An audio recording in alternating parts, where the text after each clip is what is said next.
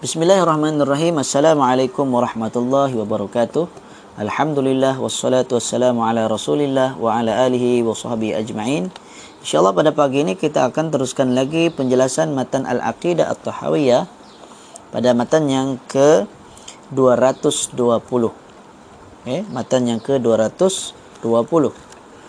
Kata Al-Imam Abu Ja'far At-Tahawi, "Wa nas'alullahu ta'ala wa nas'alullaha ta'ala an yuthabbitana 'ala al-iman wa yakhtima lana bihi. Kami memohon kepada Allah Subhanahu wa taala agar meneguhkan kami atas iman dan menutup hidup kami dengannya. Uh, kata Syekh Eh, japa? Kata Syekh Saleh Fauzan, ini adalah adab kepada Allah yaitu ketika Imam Abu Ja'far At-Tahawi menjelaskan akidah ahli sunnah wal jamaah beliau memohon kepada Allah agar diteguhkan di atasnya. Ya, beliau kata nas'alullah. Kami memohon kepada Allah an yuthabbitana agar meneguhkan oh, bunyi ayam. Agar agar meneguhkan kepada kami akan ataupun menetapkan kami atas keimanan.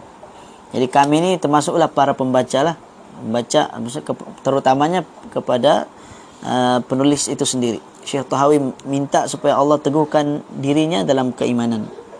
Ya. Maka tidak cukup bagi orang hanya mengetahui, maksudnya berilmu tentang akidah. Kerana seseorang yang alim sekalipun uh, boleh jadi tergelincir dan tersalah. Uh. Kerana itu seseorang tidak boleh terpedaya dengan ilmunya, tidak boleh berasa aman dari fitnah Apakah ilmunya sudah setingkat dengan ilmu Nabi Ibrahim alaihissalam yang mana beliau ataupun baginda Nabi Ibrahim sendiri berdoa kepada Allah. Apa kata Nabi Ibrahim? Wajnubni wa baniya an na'budal asnam. Rabbi innahunna adlalna kathiran minan nas. Dan jauhkanlah aku beserta anak cucuku daripada menyembah berhala-berhala. Ya Tuhanku, Sesungguhnya berhala-berhala itulah yang menyesatkan kebanyakan daripada manusia. Surah Ibrahim ayat 35 hingga 36. Maka seseorang hendaklah memohon keselamatan, keafiatan, keafiatan lebih kurang keselamatan juga. Kerana berapa banyak orang alim ha, tergelincir dan menyimpang dari agama. Berapa banyak dan berapa banyak, betapa banyak. Maksudnya ada ramai ulama yang mana Allah berikan ilmu tapi akhirnya tergelincir. Okay? Maka amal perbuatan maka amal perbuatan itu dilihat berdasarkan amalan pada penutupnya. Okay? Sebagaimana hadis Nabi, innamal a'malu bil khawatim. Sesungguhnya setiap amalan bergantung pada amalan yang terakhir pada hidupnya. Ada orang yang mungkin awal hidupnya penuh dengan maksiat, tapi akhir hidupnya dia bertaubat dan taubatnya diterima, dosa-dosanya digugurkan. Maka dia bertemu dengan Allah dalam keadaan tidak ada dosa. Ha? Ada pula orang yang mungkin kehidupannya penuh dengan amal kebaikan. Banyak buat baik. Tapi akhir hidupnya dia buat dosa. Yang dosanya menggugurkan pahala-pahalanya. Maka dia bertemu dengan Allah dalam keadaan rugi sepanjang hidupnya buat kebaikan tapi akhirnya bertemu Allah dalam keadaan banyak dosa. Maka ini yang kita mohon kepada Allah Subhanahu taala dijauhkan. Kita minta Allahumma khtim lana bi husnil khatimah wa la takhtim alaina bisu'il khatimah. Kita minta pada Allah ya Allah tutupilah aku dengan kesudahan yang baik. Janganlah sudahi aku dengan kesudahan yang buruk yang tidak elok. Mati dalam maksiat mati dalam mensyirikkan Allah wa na'udzubillah wal a'yadu billah min dalik. Okay? ha, maka itu adalah matan yang ke-220 matan yang ke-221 saya sambung satu lagi. Wa ya'simana minal ahwali eh, minal ahwa'i al-mukhtalifah wal ara'i al-mutafarriqah wa ya'simana dan agar Allah melindungi kita minal ahwa daripada hawa nafsu kecenderungan terhadap hawa nafsu. Al mukhtalifah yang ber apa? Mukhtalifah berbeza-beza. Okay, hawa nafsu yang berselisih ha? yang bermacam-macam. Wal ara'a dan juga fikiran ra'yu. Ra'yu ni ha, ha, fikiran ataupun pandangan-pandangan yang al mutafarriqah yang saling berpecah belah. Ha, yang berbeza-beza juga. Okey lebih kuranglah mukhtalifah beza mutafarriqah berpecah. Ha, yang berbeza-beza dan yang berpecah-pecah. Okey. Ini pun masih doa Syekh uh, Imam Abu Ja'far At-Tahawi.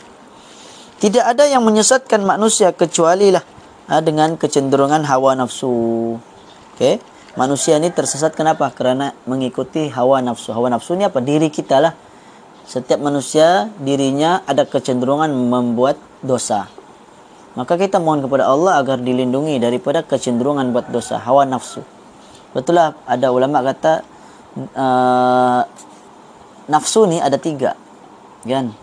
Nafsu ammarah, nafsu yang biasalah mengajak kepada kejahatan kemudian nafsu lawamah ya kemudian yang tingkat yang paling tinggi nafsu mutmainnah. Itu yang paling tinggi. Nafsu ammarah itu biasa. Nafsu yang mendorong kepada kejahatan itu kebanyakan manusia. Kemudian dapat ditingkatkan dengan nafsu lawamah ha, di peringkat pertengahannya. Dan peringkat yang paling tertinggi maksudnya inilah nafsu Ah, para nabi orang-orang yang soleh nafsu mutmainnah nafsu jiwa yang tenang. Ha? Ya ayyatuhan nafsul mutmain mutmainnah irji'i ila rabbiki radiyatan mardiyah okay. Allah berfirman wa man adallu mimman ittaba'a hawahu bighairi hudan min Allah Siapakah yang lebih sesat daripada orang yang mengikuti hawa nafsunya dengan tidak mendapat petunjuk dari Allah sedikit pun? Surah Al-Qasas uh, ayat 50. Allah kata siapa lebih sesat dari orang yang mengikuti hawa nafsu? Sudah tentu orang yang mengikuti hawa nafsu itulah yang lebih sesat. Uh, daripada uh, dan juga tidak mendapat petunjuk dari Allah. Jadi orang yang ikut hawa nafsu kemudian tidak dapat petunjuk Allah maka itulah yang paling sesat. Okey. Dan firman Allah yang lain, afara'aita man ittakhadha ilahu ilahahu hawahu wa adallahu Allahu ala ilm ala ilmin Maka pernahkah kamu melihat orang yang menjadikan hawa nafsunya sebagai Tuhannya dan Allah membiarkannya sesat berdasarkan ilmunya. Surah Al-Jathiyah ayat 23. Allah kata, pernahkah kamu melihat orang yang menjadikan hawa nafsunya sebagai Tuhannya? Ha? Pernahkah kita nampak ada orang yang mempertuhankan hawa nafsu? Ha? Lalu Allah biarkan dia sesat dengan ilmunya. Okay? Berdasarkan ilmu dari Allah Subhanahu Wa Taala Allah biarkan dia menjadi sesat kerana mengikuti hawa nafsu kerana menuhankan men, menjadikan hawa nafsunya sebagai tuhan.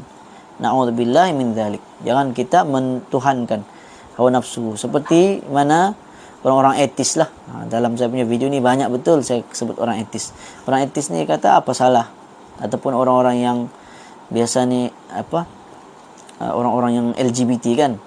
Ha, yang dia kata apa salah? Kalau suka sama suka walaupun sama jantina jadi bila di bila dibagi contoh contoh kita bagi contoh dia kalau gitu anak dan ibu kalau suka sama suka bolehlah. Ha, akhirnya mereka pun terdiam. Sebab itu secara fitrah naluri. Sebab mereka kata kalau sudah dua suka sama suka apa tidak ada salah. Jadi kalau kita kata seorang anak dan seorang ibu seorang ibu suka sama suka jadi kita kata tidak salah. Akhirnya mereka pun berfikir juga kan. Saya pun berfikir betul juga kan tapi tetap juga masih menegakkan benang yang basah. Okey? Maka kata Syekh Salih Fauzan hendaklah seseorang memohon kepada Allah keselamatan dari kecenderungan hawa nafsu dan agar Allah memberinya hidayah kepada kebenaran sekalipun bertentangan dengan desakan hawa nafsunya.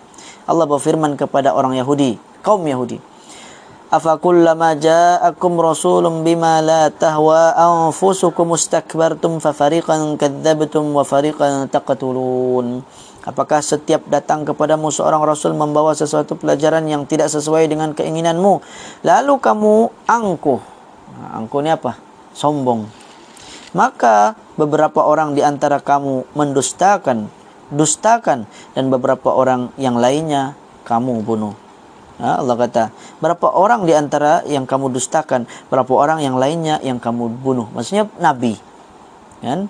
Setiap Rasul yang datang, orang-orang Yahudi ni ada yang mereka dustakan tidak mau ikut. Ha, ada pula yang mereka bunuh. Ha, inilah di antara kekejaman kejahatan orang-orang Yahudi. Kenapa? Kerana mengikuti hawa nafsu padahal mereka mempunyai ilmu. Betul orang Yahudi ni disebut ghairil maghdubi alaihim. Bukan golongan yang dimurkai kata para ulama iaitu orang Yahudi. Orang Yahudi ni ada ilmu. Tapi mereka apa namanya? Mereka ada ilmu tapi mereka tidak amalkan ilmu mereka. Beza dengan golongan Nasrani yang tidak ada ilmu tapi mereka tetap beramal dengan cara mereka reka amalan. Okey, maka hawa nafsu adalah merupakan uh, perkara yang sangat bahaya. Kerana itu kita memohon kepada Allah agar dijauhkan dari mengikuti hawa nafsu. Uh, hawa nafsu maksudnya dorongan jahat diri kita.